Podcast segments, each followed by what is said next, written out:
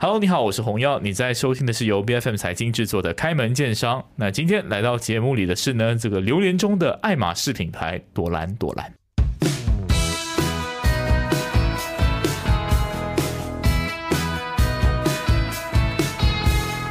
那朵兰朵兰 Duran Duran 呢，是两年前的时候，我还在这个 B F M 当 full timer 哈，这个可能会吓到我们嘉宾。我其实现在是这个 contributor 的身份在访问他。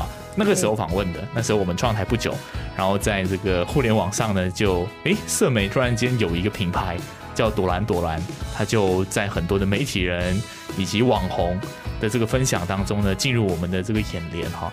那为什么大家会想要分享呢？是因为大家其实一般上在买榴莲的时候啊，可能就整粒整粒的买，或是有一些呃商家可能会把它放在一些透明的这个 plastic 盒子当中。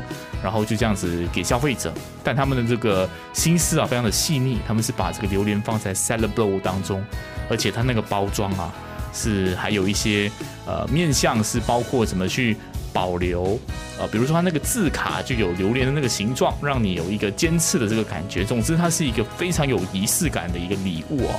当时我们在收到这个礼物的时候，也是觉得非常的惊艳。那今天在两年之后呢，我们再次邀请到他们的创办人 Asi 来到我们的这个节目当中，分享朵兰朵兰的一些发展状况。我们欢迎 Asi。哎，红耀你好，是今天就是两网友见面的那个感觉哈。对对对 对，那其实。因为我们之前有访过嘛，所以也了解你的那些 founding story，包括说朵兰朵兰，哎，名字怎么取来？就是 Duran Duran，非常可爱的一个名字。那可不可以讲讲，就是呃一个比较大的框架来谈啦？就是两年的时间，其实朵兰朵兰跟当初那个时候萌起的时候，呃，一样跟不一样的面相有哪一些？嗯，很大这个题目，这个有点大，大家可以出 大概讲一讲，我们大家会细聊。OK，依然一样的还是送礼这块，这个这个环节。OK，呃，当然第一。第一第一次的包装就是那个圆的 salad bowl 嘛，然后加上这个麻绳拆礼物的仪式感，嗯，然后弥补了这个果壳被拿掉了，我们就弄了一个小小小的刺刺的圆卡，让大家还是有被刺到的感觉，嗯。当然，在接下去的时候就迎来了第二季的这个榴莲季，嗯，朵兰也就经历了这样两季，所以第二季的时候我们就换了包装，嗯。也不叫换了包装，我们加多一个包装，我们发现，呃，它可以更精致。我们又在玩了一个方盒，圆盒用了啊，我们用方盒，方盒上面有一个手把，手把原来是一个 plastic 的叫 handle，嗯，可是我就想，嗯，它可以。更加怎样有意义在呢？嗯，后来就让我想到，我把我我把那个原来的那个手柄换成一个手绳，绳子了哈，绳子。可是那个手绳，你你从包装拆下来过后，它真的是可以变成你呃日常佩戴的一个手绳哦。所以这个手绳原来找工厂订呢是很容易的，嗯。可是我又不想，我又再多想了一点点，我就说这样这个不难编织的手绳。可不可以是，呃，找找一些弱势团体或者一些单亲妈妈来编织这个手绳，这样编织我们就让他有收入，嗯，这样子也是一种做呃好事的方法，嗯，这样我们就开始筹备了。其实一开始我的团队不太理解的。他他们心里，我觉得他们在低估，可以可以不要搞到这样复杂嘛，可以简单一点嘛。嗯。可是我告诉他，我讲虽然麻烦了一点，可能成本也高一点点。嗯。可是当你 involve 的人多了，它的意义就不一样了。是。所以我们就开始着手去找一些呃螺丝团体，去找一些单亲妈妈。嗯。当中有一位单亲妈妈是让我印象很深刻的，她为了这个 job，她去买了一。八尺，嗯，为什么呢？因为我们要求要一个长度嘛，你一定要过那个 QC，你才可以拿到那个那个 pit。嗯，他为了这个工，他其实他们的生活是很拮据的，真的是很辛苦的。他为了接这个工，他去买了一支尺，所以当他拿到第一份工钱的时候，他他真的很开心，他他他哭了，我们也哭了，因为我们没有想到他他真的很认真，OK，他真的很认真。所以就这样，我我我的团队到那个时候才理解，要做这个这个这个动作的意义在哪里？嗯，所以现在呃，朵兰其实有两个包装，一的你买原盒，你也可以买方盒支持这个活动。了解，所以你看，其实 S 在构思整个朵兰的时候，也有很多时候这一些就绕绕远路不直接做，其实就是让这个品牌有故事。嗯，比如说这个单亲妈妈就是一个很好的故事。对，然后也让大家知道，哎，拿到的每一个。环节的这个设计，嗯嗯，其实它都是有温度在里头。对，那那也是为什么一开始的时候，因为，我们会用这个榴莲中的爱马仕，其实也不是这个我独赚啊，这个是这个 TEDx for Darling Street 的发起人呃 Jesse 他所给予的一个美誉。但是我就想问 s i 因为我知道你的一些坚持跟做品牌上的一些想象跟想法，就是要把品牌做高。对，但这两年下来啊，其实我们也发现说，诶。呃，有很多人跟你们致敬也好，或是挪用一些 concept 也好，但是他们可能就会少掉很多他们想象当中一般人需要的常态，可能就是把呃果肉选好，然后放进盒子，然后弄方便，其他的东西他可能都不 care。可是他们也有一席之地。对对对。对，然后也好像越来越多人在做这件事情。确实很多很多小园主开始就自己卖自己的果。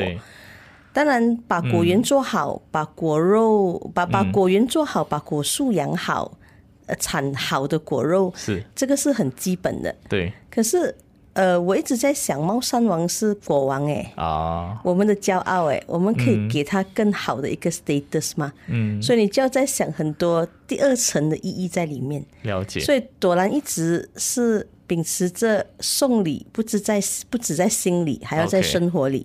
就像那个手环，你拆出来过后，你在生活里你是用得到的。嗯。然后这个方盒的包装，它原来的那个外面的那个那个那个布麻麻布套，那个那个袋子也是很好用的。我本身几乎每天都在用，因为它可以装好多东西。明白。所以我们喜欢。再把它附加别的价值下去，而不是榴莲。它除了榴莲，嗯，它还是一个生活上的呃用到的东西。明白。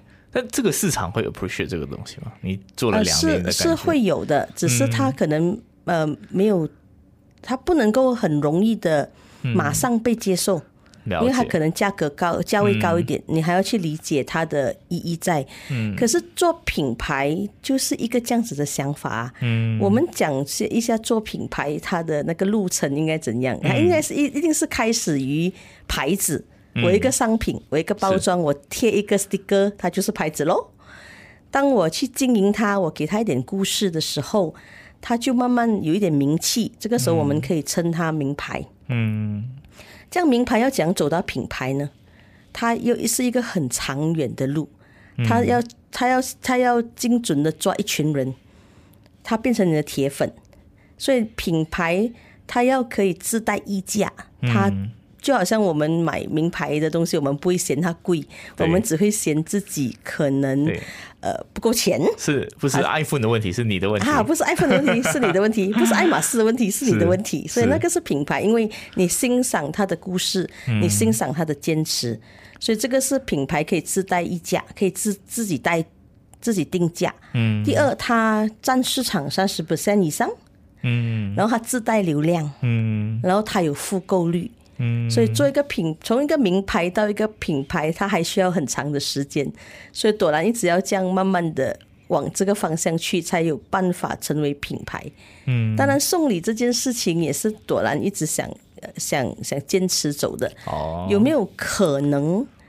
呃，朵兰成为国礼呢？从心理到国礼，这个也是我一直在想。国礼是国家的这个对国礼，就是说我为什么会面对，我为什么会这样想？其实我觉得上一次的访问我有讲过这个。嗯，我原来是卖墙纸的。嗯，呃，我的韩国厂商每一年都会来 visit 我，他们带住他们心中的国礼来给我。嗯，可是我心中没有国礼回给他们。嗯，我只能够在。呃，他在马来西亚的时候，我带他去吃榴莲什么的，我我给不到一个可以留有一个东西给他留回去家里。嗯，所以我在想，我要再努力一点，把榴莲变成他们可以带回去的国礼。某种意义上来说，所以其实那些卖榴莲拿来自己吃的，其实不完全是你的想要攻克的方向，对不是不是不是，就你的目标很明确，就是拿来送礼。对对，这个面向，对你把它把果王包装的更有 status。了解，哎，这样这样子就很聪明，因为那个就是一个很红海的市场，大家到头来只可以大家只拼价钱呐，对啊，拼价钱呐，大家一定都讲我的浓郁芬芳，我又便宜啊，又便宜，重点是便宜啦，我就新鲜开啊，一定到呃 farm to table 啊，嗯，这些都是一些点，这些都是大家。大家能够做到的点是是，对，了解。但讲到这个送礼啊、国礼的这个概念呢，这个那现在的 Emperor 它应该也还不不能满足这件事情吧？不能，不能，它不耐放嘛？对，它的 shelf life 有问题。是，所以其实你可不可以也透露一些些？你是有在涉猎一些榴莲的下游产品吗？是是是，加工产品。对对对，我们还在一直研究有什么是。呃，更加的，就好像我们去这个日本，我们经想买那个巧克力，那个什么冬至恋人啊，白色恋人，对对对。我们有没有办法弄到一一一个产品，是你来马来西亚一定要买到回去，你才觉得你到了马来西亚？明白。然后，身为马来西亚人出国，一定要带出去送给人。我想象的是这样，我还在努力中，有几样已经失败了，他做不到。可以可以分享一下吗？哪一些你觉得是你走过的路？可能这些这些所谓的弯路也是有一些借鉴的意义。我们做了，我们做了这个 croissant。配榴莲 paste，嗯，可是榴莲是一个很奇怪的东西，它一经过加热，它的味道就不能够保存得很好，所以这个这个它的那个 lifespan 不长，嗯，所以它它不能办到这样，嗯，然后当然巧克力 ice cream 这些是。可能都不难，可是市场上有很多，它没有它的独特性，对。所以我们试过了，也就放弃了。所以我觉得还要一点时间。了解，哎，你这样听起来确实有唤起我的记忆，因为其实那个 croissant 我应该也有试过，嗯，那时候有有买这个这个 product，呃，但你们同时间，其实我据我了解，你也在管上游，就是管理员。对对对对。所以其实你们是做很垂直的一个路线。对，我们做整个产业链。哦，对对，因为朵兰的关系，我们迎来了一些原主的青睐。嗯，一些原主他们可能面对没有继承人的问题，嗯，或者面对他们不会管理园的问题，所以找到了朵兰。嗯，所以现在朵兰也管理这上百亩的这个猫山王的这个果园。嗯，所以我们也在种植法上面，呃，有更好的发挥。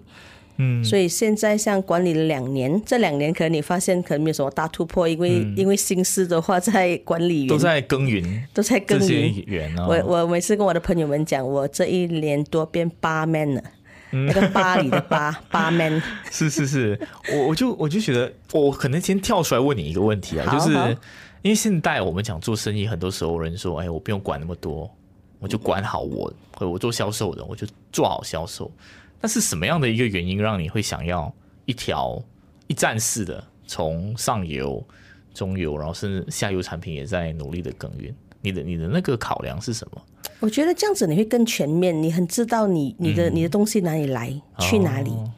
你能够玩得更淋漓尽致。嗯，我想到的是，我可以玩得很透。生产线，然后包括准你你的那个运输，你怎么确保？榴莲是很可爱的，它从果园，你可以身为园主。嗯，你园主，呃，第二层的利益利润就在你作为这个呃叫什么批发商？批发商，果商是果商过后，你可以做工厂。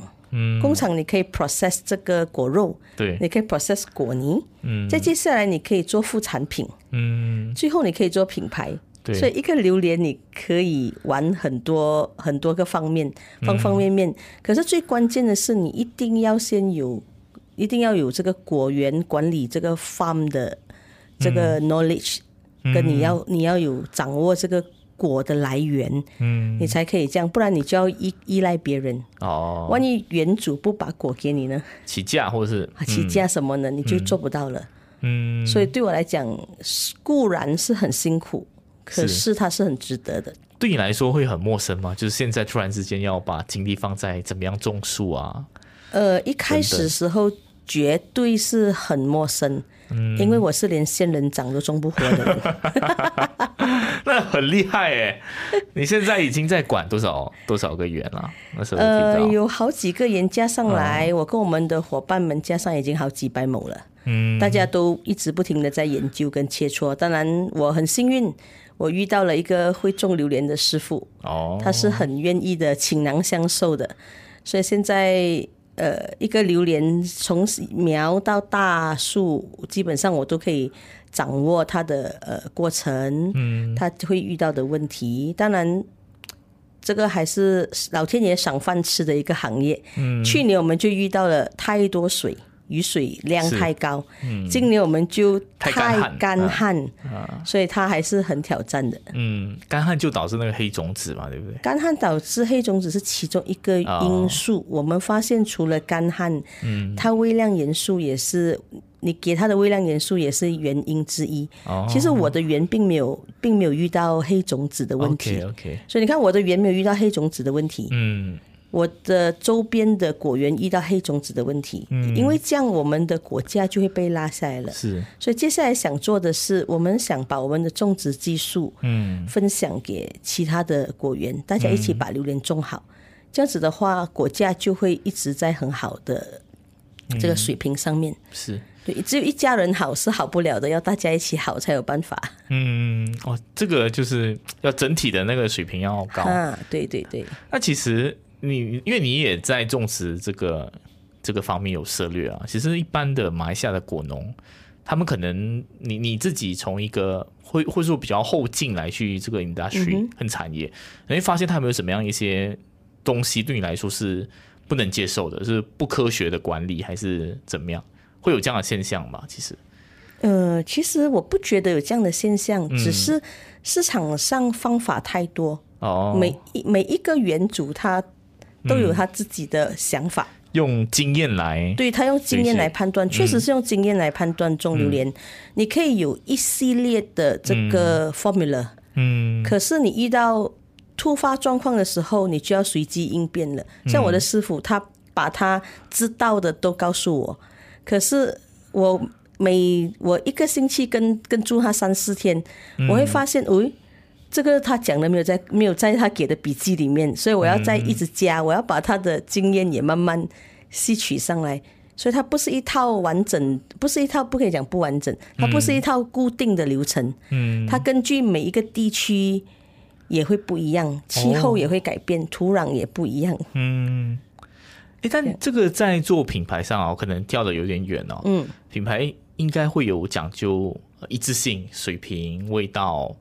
相当一致，其实这个是一个挑战嘛，就是每个地方好像我们并没有办法保证每 每一盒的这个 呃果这个朵兰出的这个梨果核的口味一模一样，真的没有办法。就好像有些顾客告诉我们，我要比较甜的，嗯，怎么办呢，我们也我们也只只能够依据经验，嗯，就就就就发货了。万一真的不是他想象的那么甜。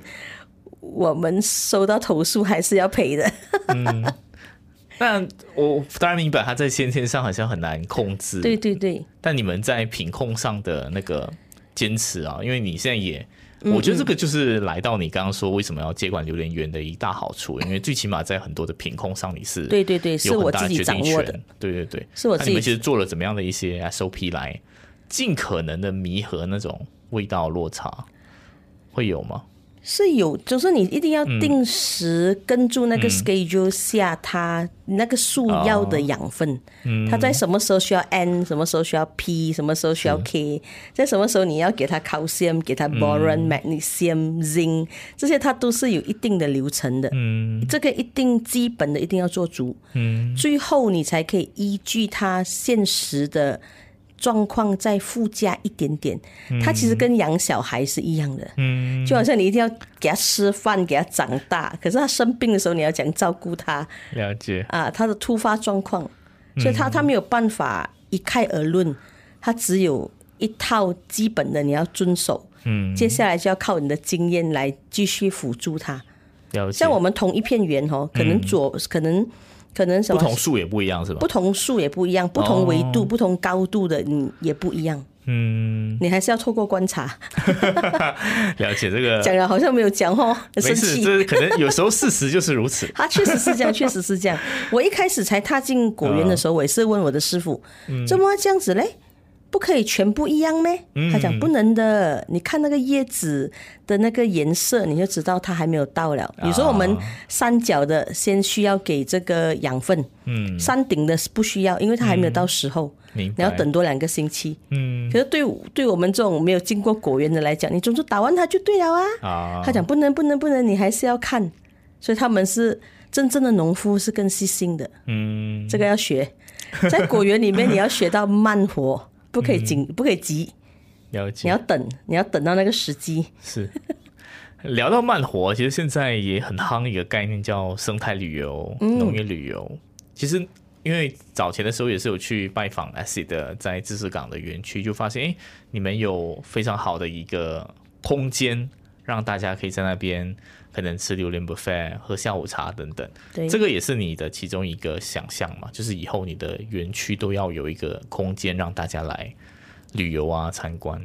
会会，这个是有规划在里面。嗯，目前芝芝港的是有符合这个条件的。嗯，至于饶的，我们应该需要多一点时间再去打造这个这个氛围。嗯，因为它首先要要有这个条件，首先你的园里面的树，嗯，要已经呃被养得很壮了。嗯，然后整个园的氛围也要弄到很适合才可以。嗯，为什么讲饶不能呢？因为饶我们才打理大概接近要两年。嗯，所以我觉得让让树先稳定下来先，我们才做它的周边。嗯，所以芝芝港是比较稳定的，所以芝芝港是我最常呃邀请朋友去的这个其中一个果园。这个的对象群会是旅客吗？还是？你的想象中？没有我我我觉得是一些 private party 哦，对对，它是客制化的，做 event space 做 event space 对，因为我们我们试过，其实我们去年试过公开给呃这个叫什么呃我们的旅游团吗？还是什么？呃旅游团。嗯。嗯，它不是我要的效果。哦，大家来到就是很匆忙急急忙忙的要。尽量的吃最多最多最快最快这样，他并没有享受到果园。哦，其实来果园不是这样子的。我觉得来果园是很是很舒服的，就像那天我们这样子，我们有我们的 dress code，是。我们有一些很简很很很很慢慢的 itinerary 这样。对对，大家有时间交流，也不用太多人。嗯，我我我感觉的果园是这样。就其实是卖一种。体验对对，卖一种体验，就不是那种啊来了就走了，有这个 buffet 就疯狂他不是吃，他不是吃 快餐，吃快餐的感觉。他不是，他虽然他也是呃猫砂王自由的概念，可是他是可以慢慢慢慢享受，因为环境很好啊。嗯，你没有在城市，你已经远离城市了。嗯，这样理解。那其实我觉得它还有一个效益是，它加强了你对这个品牌的认知。好像你去过，你知道，包括你的一些导览，知道你是怎么样去耕种啊，无人机啊，各种各样，是是是，就会对这个品牌会更有一种归属的那种感觉。这个就是要花时间，所以这就是我刚才说的，品牌是要时间慢慢攒积的。一种路线是这样，但有很多人他们可能会花很多的钱在做广告营销上。你这是你会也也是需要的，因为你一定要引流，嗯，因为不赚钱的企业没有良心啊。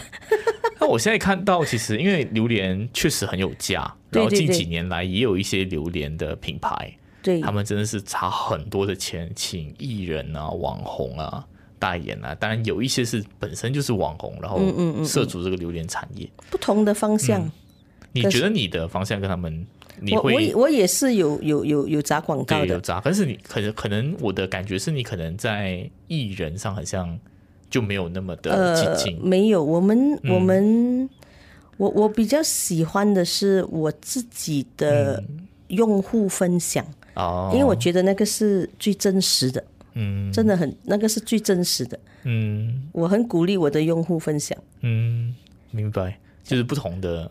策略，你的面向更愿意把成本花在送是送礼送礼，然后靠人传人，对人传人。嗯，了解。那其实讲到一直有一直扣紧这个品牌的概念哦，在你看来，朵兰朵兰这个品牌前面有讲一些什么？从有名气到稍微有一定的知名度，那其实那个 cycle 你想象到什么样的一个程度，是有办法成为一个可能完成你所谓的市场百分之三十都是朵兰朵兰的？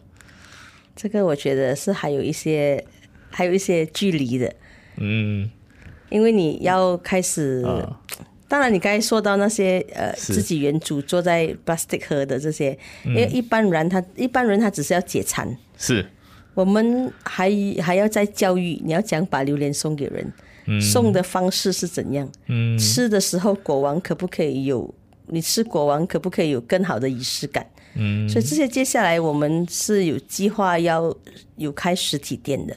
嗯，实体店，对你就能够体体验一下它是怎样的。嗯，当然这些都慢慢的，没有太快。我的计划里面没有要一下子做上来。是。因为我已经花了一些时间在果园的管理。对对，我觉得这个就回到很基础的面向去做耕耘，是是是，才走得更远吧。对对，好，那最后也很多这个种植榴莲都不免会被这个主持人问到的，就是中国最近哦，这个热门话题成功了，对，热门话题，哎，中国种到榴莲了，你们怎么样？讲怎样看哦？怎么看啊？中国在这，在中国确实种了榴莲。是，可是中国的榴莲要要追到马来西亚这个原产地，我觉得还有一个距离。嗯，我我不是说中国不能种到好榴莲，他他们的技术是可以种到好的榴莲的，可是他可能会输在。这个年年份上面，年龄上，就好像我家的果园有三十年的老猫，中国是没有办法用技术追赶三十年这个事情，除非他们发明了时光机，这样。啊，除非他发明了时光机。当然，中国也有一些挑战，是。因为我们我们有这个，我们马来西亚有我们的天时地利嘛，嗯，所以他那边的这个呃。维度不一样，空气不一样，土壤不一样，也是会有偏差。嗯，只能够讲马来西亚还是有幸运的，我们占占了这个原产地。嗯，但其实我我我我一个思路是，其实也何尝不是一件好事？因为中国种，那更多人就接触到，很好。那如果他你是做精品的话。那它肯定会有所谓的消费升级，对对对，那你就是在收割那一步。对，总之我们不想做价钱战，嗯，那个是那个是红海呀，是，你要你要一定要把自己跳出来。我甚至在想有没有更更更有趣的方法吃榴莲。哦，这个也是我们最近在研究的事情，比如说炸榴莲啊，炸榴莲？啊，烤榴莲啊，啊，烤榴莲，之前还有拉面的。拉面我就有一点怕，不过他真的很勇敢，可以这样子试，是是很不错。对对对，不过确实啊，我觉得从 S 的分享当中可以看出，你们在两年前的时候就已经呃有想好说，哎，这个榴莲一定是一个红海，然后摆清楚自己的定位，知道要什么。嗯嗯，那就就不会有所谓的价格战啊，对对，或是被市场淘汰这样子的一个大问题啊。所有的生意，你你你现在价你陷入价价格战是很痛苦的啦。是是，所以你一定要有自己的，我们讲呃 secondary meaning，嗯，你有没有第二层的意义？嗯，同样的商品，因为商品本身可能很容易被复制，嗯，可是商品的意义就不容易被复制了。是。他的精神，还有他的背后的 story，对这件事情。好的，非常谢谢阿谢今天来到我们节目当中啊，是谈榴莲，但其实也是在聊一个企业当中品牌的运营的一些想法跟一些思维的一些一些一些 input。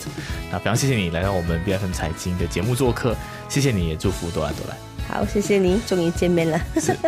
开门见山是 B F N 财经制作的节目，你可以在财经的官网财经动漫 B F N 动漫，或是最新版本的 B F N A P P 以及各大的播客平台收听到我们的节目。这个节目每周一、周二、周四的早上十点准时更新。更多精彩内容呢，欢迎您到 Facebook、Instagram、LinkedIn、TikTok 以及 YouTube 搜寻开门见山。我们下期见。